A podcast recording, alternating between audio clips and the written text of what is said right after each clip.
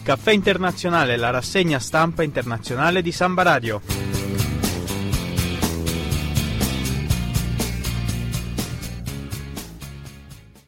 Buongiorno e benvenuti ai radioascoltatori di Samba Radio, qui Fabio Zacà al microfono, in regia Francesca Re, Caffè Internazionale, quinta puntata, ciao Francesca. Siamo tornati dopo alcune settimane di pausa, pausa pasquale, e ritorniamo con, con il consueto appuntamento con il caffè internazionale. Il sommario di oggi, partiamo dal conflitto in Sudan, poi ci spostiamo in Asia con il lancio del missile fallito in Corea del Nord, poi i negoziati sul nucleare in Iran, le primarie repubblicane in USA e le presidenziali in Francia. Come avrete notato abbiamo cambiato l'ordine delle notizie, non partiamo più dall'Europa, abbiamo deciso di metterla anzi come ultima, partiremo dall'Africa. E iniziamo subito con l'Africa, vale a dire dal Sud Sudan. Il Sudan rischia di rientrare in guerra dopo la recente indipendenza della parte meridionale, vale a dire la nascita del nuovo Stato del Sudan del Sud. La fame di olio di Khartoum, vale a dire del Sudan originario, e anche del neonato Stato, il Sudan del Sud appunto, hanno portato le forze armate di entrambi gli stati a confrontarsi a Eglig, una città al confine tra i due stati, e dove ci sono vaste aree petrolifere in cui opera la Greater Nile Petroleum Operating Company, una compagnia sudanese. Il governo del Sudan meridionale è disposto a ritirare le truppe se verrà posta sotto tutela militare internazionale ONU, oltre all'assicurazione che i campi di Eglig non verranno usati come base per attacchi verso il Sudan del Sud da parte del governo di Khartoum. Governo di Khartoum, come ricordiamo, guidato da Omar al-Bashir. Il rischio comunque che il tutto sfoci in un ennesimo conflitto è abbastanza alto. Dopo la trentennale guerra civile eh, tra appunto la parte meridionale del paese e il governo centrale di Khartoum, che ha avuto anche risvolti nel conflitto in Darfur. Questo per quanto riguarda il Sudan, rimaniamo sempre in Africa, ci spostiamo in, in Guinea-Bissau, dove è, di, è stagione di colpi di Stato. Qualche settimana fa vi avevamo parlato del colpo di Stato in Mali, adesso è rientrato, invece in Guinea-Bissau tra giovedì e venerdì un gruppo di militari chiamato Comando Militare ha preso in custodia il capo delle forze armate, Antonio Ingiai. Il neoeletto presidente Carlos Gomez, di cui non si hanno notizie certe al momento, aveva ottenuto il 49% delle preferenze nelle prime elezioni presidenziali del 29 marzo, il primo turno intendo, andando così al ballottaggio con il suo concorrente e presidente uscente Kumba Yala, che aveva affermato la presenza di brogli elettorali al primo turno delle elezioni, nonostante la presenza di osservatori internazionali. Il comando militare, il, la forza militare golpista, chiede alle forze politiche un governo di unità nazionale. Al momento però questa azione ha raccolto solo la denuncia delle organizzazioni internazionali. Questo era tutto quello che riguardava l'Africa per questa settimana. Adesso ci spostiamo in Asia, ci spostiamo in Birmania. Oggi parleremo della Birmania o Myanmar, però non parleremo di uno dei temi che da qualche settimana sono ricorrenti per quanto riguarda il paese eh, al confine con l'India e la Thailandia, vale a dire la, le elezioni di Aung San Suu Kyi, che sì ha conquistato un seggio nelle scorse elezioni politiche. Oggi invece parliamo di musica punk. Perché parliamo di musica punk? In Birmania, come qualcuno di voi saprà, ogni aspetto della vita è rigidamente controllato dal regime militare dittatoriale che comanda il paese da più di 40 anni. Anche quello culturale non fa eccezione al rigido controllo e anzi forse uno di quello che riceve maggiori attenzioni da parte delle autorità governative. Joan Fisher, corrispondente per la BBC, ci parla della, ban- della banda punk No U-Turn e delle tortuose strade per poter pubblicare un album. Le autorità, le autorità infatti richiedono al gruppo di inoltrare i testi che vengono attentamente scrutinati per cercare significati nascosti o subliminali vale a dire eh, messaggi di tipo politico, canzoni che poi vengono puntualmente riviste e modificate dai censori.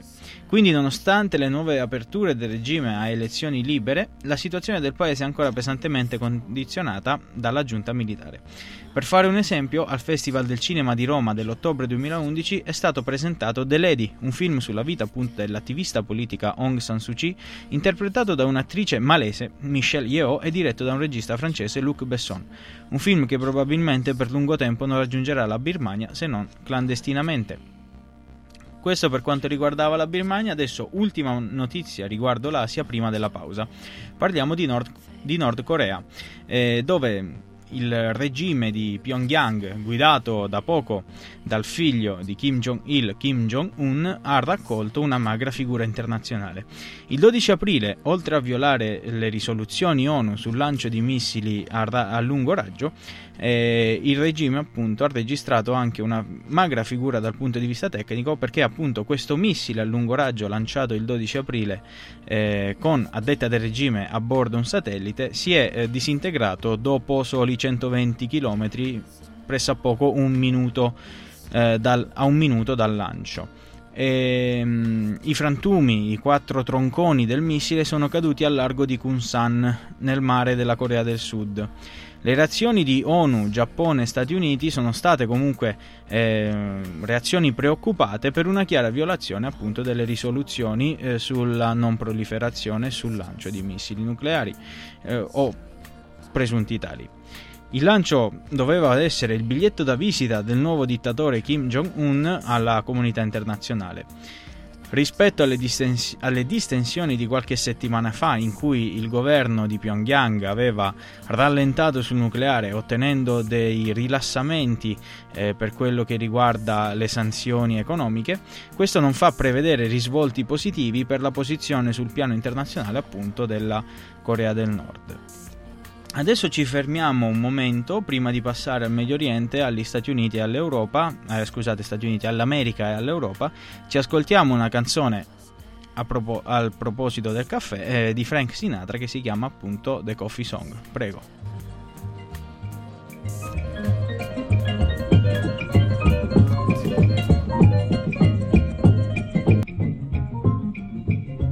Hey, Pedro. Bene, questo era Frank Sinatra con The Coffee Song, Coffee Song che parla appunto de, del caffè in Brasile. A proposito di Brasile, anche se è una notizia eh, non proprio fresca, freschissima, eh, questa è una piccola parentesi prima delle notizie nuove, eh, il Brasile nei prossimi 5 anni conta di assumere un milione e mezzo di ingegneri internazionali. Quindi eh, non si sa per quale motivo, Olimpiadi, mondiali insomma c'è, una, sono, c'è la previsione che il Brasile non riuscirà autonomamente a produrre un milione e più di ingegneri in 5 anni e quindi apre le selezioni a tutto il mondo. Quindi ingegneri italiani e non, pensateci, cominciate a studiare un po' di portoghese. Bene, dopo questa parentesi sul Brasile, eh, ci spostiamo un pochettino più in là in Medio Oriente, più precisamente in Iran, dove sono ripresi i negoziati sul nucleare. Un anno e mezzo fa si era chiuso un disastroso vertice in cui non si era giunti a nessun accordo e invece il, qualche giorno fa l'Iran, i negoziatori iraniani e i negoziatori europei e statunitensi si sono rimessi al tavolo. Quindi risultati operativi al momento non ce ne sono, però non si vede la luce alla fine del tunnel. Per adesso il summit è stato rinviato al 23 maggio, dove le posizioni sono da una parte l'Iran che vuole continuare con l'arricchimento dell'uranio e chiede il ritiro bilaterale delle sanzioni ONU e dell'Unione Europea messe qualche eh, mese fa. Mentre questi ultimi, vale a dire l'ONU, l'Unione Europea e anche gli Stati Uniti, vogliono essere sicuri che l'uranio venga usato esclusivamente per scopi pacifici e non militari. Quindi questo era quello che riguardava l'Iran e più generalmente il Medio Oriente. Adesso ci spostiamo in America, in Stati Uniti, negli Stati Uniti e in Colombia. Eh, per quanto riguarda gli Stati Uniti, eh, parliamo appunto delle presidenziali repubblicane in cui il senatore Rick Santorum ha abbandonato la corsa eh, per le primarie. Ha lasciato il campo libero totalmente a, eh, al, al concorrente più agguerrito di Obama al momento dalla, della, dalla parte repubblicana, vale a dire Mitt Romney, e ci sono vari motivi per i quali Santorum ha lasciato eh, la corsa. Eh, si comincia dal, dal, motivo familiare, Santorum ha lasciato la corsa perché eh, si sta dedicando ad assistere la figlia eh, di pochi mesi afflitta da problemi di salute e poi ci sono le sconfitte, le ultime sconfitte in Wisconsin, Maryland e District of Columbia e anche l'esaurimento di fondi. Vale a dire che eh, in una intervista recente a un gruppo di cattolici conservatori, eh, un giornale appunto che rappresenta un gruppo abbastanza folto di cattolici conservatori. Ehm, stat- eh, statunitensi, appunto protestanti conservatori, scusatemi, Santorum aveva affermato che dopo queste tre sconfitte eh, fondi, i fondi si erano praticamente esauriti, non c'erano più state donazioni da parte dei, eh, delle persone, quindi si erano ritrovati senza fondi e impossibilitati a condurre eh, la campagna elettorale. Il problema adesso è che eh, i voti di Santorum erano abbastanza eh, settari, vale a dire appartengono tutti a una parte abba- molto eh, settaria della società americana, protestanti ultraconservatori e ultra pro-life, insomma gente abbastanza radicale e non è detto che questi voti confluiscano eh, tutti nel ticket di Romney, eh, vale a dire che Romney comunque si rivolge a un elettorato più moderato, più rivolto verso una destra liberale. E quindi questo ritiro, il ritiro di Santorum appunto, potrebbe alla fine essere più utile al candidato eh, democratico Barack Obama che eh, al candidato repubblicano Mitt Romney. Questo era quello che riguardava gli Stati Uniti. Ci spostiamo un po' più a sud in Colombia pur rimanendo con un occhio su New York. Perché, perché la, ehm, alla presidenza della Banca Mondiale per la prima volta aperta non solo a statunitensi ma anche a eh, non statunitensi c'è, una vari- c'è stata una variazione. Eh, rimane sempre il candidato statunitense Kim alla successione di Robert Zoellick ma eh, il professore di economia della Columbia University ed ex ministro delle finanze della Colombia José Antonio Campo ha ritirato la propria candidatura alla presidenza. Eh, il motivo del ritiro è appunto un mancato supporto al professor Ocampo da parte eh, della, del, del, um, del, governo colombiano. Il professor Ocampo, un, un eminente rappresentante del, delle teorie strutturaliste dell'economia, ha lasciato appunto eh, strada al ministro delle finanze nigeriano Iveal l'ultimo e unico sfidante del candidato statunitense Kim alla successione appunto del presidente uscente della Banca Mondiale Robert Zoellick. Eh, quest'anno, se dovesse farcela il, pre- il ministro delle finanze nigeriano, potrebbe essere il primo non statunitense alla guida della Banca Mondiale. Questo per quanto riguarda l'America, adesso ci spostiamo nell'ultimo eh, continente di interesse, non di interesse, cioè l'ultimo continente della nostra scaletta, vale a dire l'Europa. E iniziamo con una notizia che anche se un po' stagionata è doveroso ricordarla. Eh, dieci giorni fa si celebrava l'anniversario dell'inizio del conflitto eh, in Jugoslavia, vale a dire in Bosnia più precisamente, con l'assedio di Sarajevo iniziato appunto il 6 aprile del 1992. 92, 11 giorni fa. E in quel giorno, vale a dire il 6 aprile del 92, la neonata Unione Europea e gli Stati Uniti riconoscevano la Bosnia come paese sovrano, Bosnia che vedeva appunto la propria capitale Sarajevo assediata dalle forze governative eh, jugoslave. Non, nonostante la guerra eh, durata tre anni, finita nel 95, i negoziati, gli accordi di pace di Dayton e la presenza di forze eh, di peacekeeping e di numerose organizzazioni non, non governative nel paese, la Bosnia eh, a tutt'oggi rimane un paese molto fragile perché appunto lo Stato disegnato negli accordi di Dayton 17 anni fa deve essere aggiornato, non può più rispondere alle necessità attuali della nazione e, e quindi rischia appunto ulteriori conflitti e frantumazioni. Un poco più a sud, sempre nella zona dei Balcani, c'è eh, la situazione kosovara che è un po' più preoccupante. Il Kosovo non è ancora uno Stato, fa parte ancora della Serbia, però gode di una certa autonomia. E la cosa preoccupante è che il paese più giovane demograficamente di tutta la zona balcanica, ma ha, ha un alto tasso di disoccupazione, soprattutto giovanile. Una situazione che ha molti punti in comune con le recenti crisi nordafricane, che potrebbe sfociare appunto in una crisi. Questo per quanto riguarda la Bosnia. Adesso l'ultimissima notizia eh, riguarda le presidenziali in Francia. In Francia appunto sono, deci- sono, ore decisive per la corsa all'Eliseo. Nei giorni scorsi ci sono stati articoli di critica candidati, in particolare eh, vorrei ricordare quello dell'economista Jacques Attali che ha accusato appunto i candidati Sarkozy, eh, Hollande e Marine Le Pen di non affrontare temi pericolosi come quello dell'economia, visto che la Francia si trova nella rischiosa posizione di un ulteriore declassamento dei propri titoli sovrani da parte delle, da, delle agenzie di rating internazionali internazionali. Al momento è lo sfidante socialista François Hollande ad essere in vantaggio su Nicolas Sarkozy, il presidente uscente.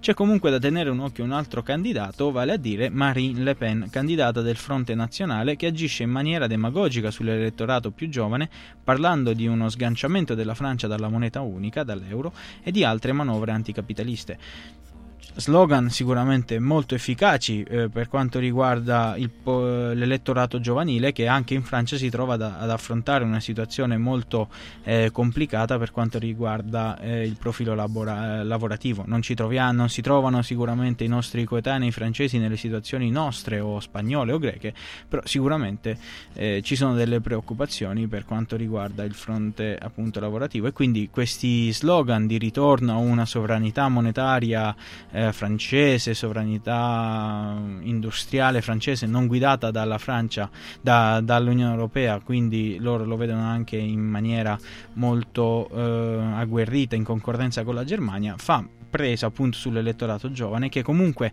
si divide tra eh, la candidata Le Pen e il candidato Hollande. Quindi questo per quanto riguarda le presidenziali francesi si voterà tra dieci giorni e ehm, quindi questa era l'ultima notizia della settimana. Chiudiamo la puntata di oggi con un intervento, eh, una clip abbastanza divertente, ripresa dai segreti di Twin Peaks, la serie televisiva dei primi anni 90 diretta da David Lynch, eh, con eh, il detective Dale Cooper che apprezza in maniera particolare il suo caffè. Prego. Damn good coffee. Bene, questo era Cale McLanan in uh, I segreti di Twin Peaks. Uh, l'abbiamo pubblicato in lingua originale perché ci sembra più calzante. E questo è tutto per quanto riguarda la settimana del 17 al 24 di aprile. Ci risentiamo il 24 aprile con la sesta puntata del Caffè Internazionale. Io ringrazio Francesca in regia e vi invito a scaricare i contenuti e anche a proporre nuove notizie non solo sulla pagina Facebook di Samba Radio ma anche sulla pagina Facebook del Caffè Internazionale. Basta digitare Caffè Internazionale Samba Radio nella barra eh, di ricerca di Facebook oppure anche su Google lo troverete. E, mm, vi auguro una buona settimana e ci risentiamo tra sette giorni. Ciao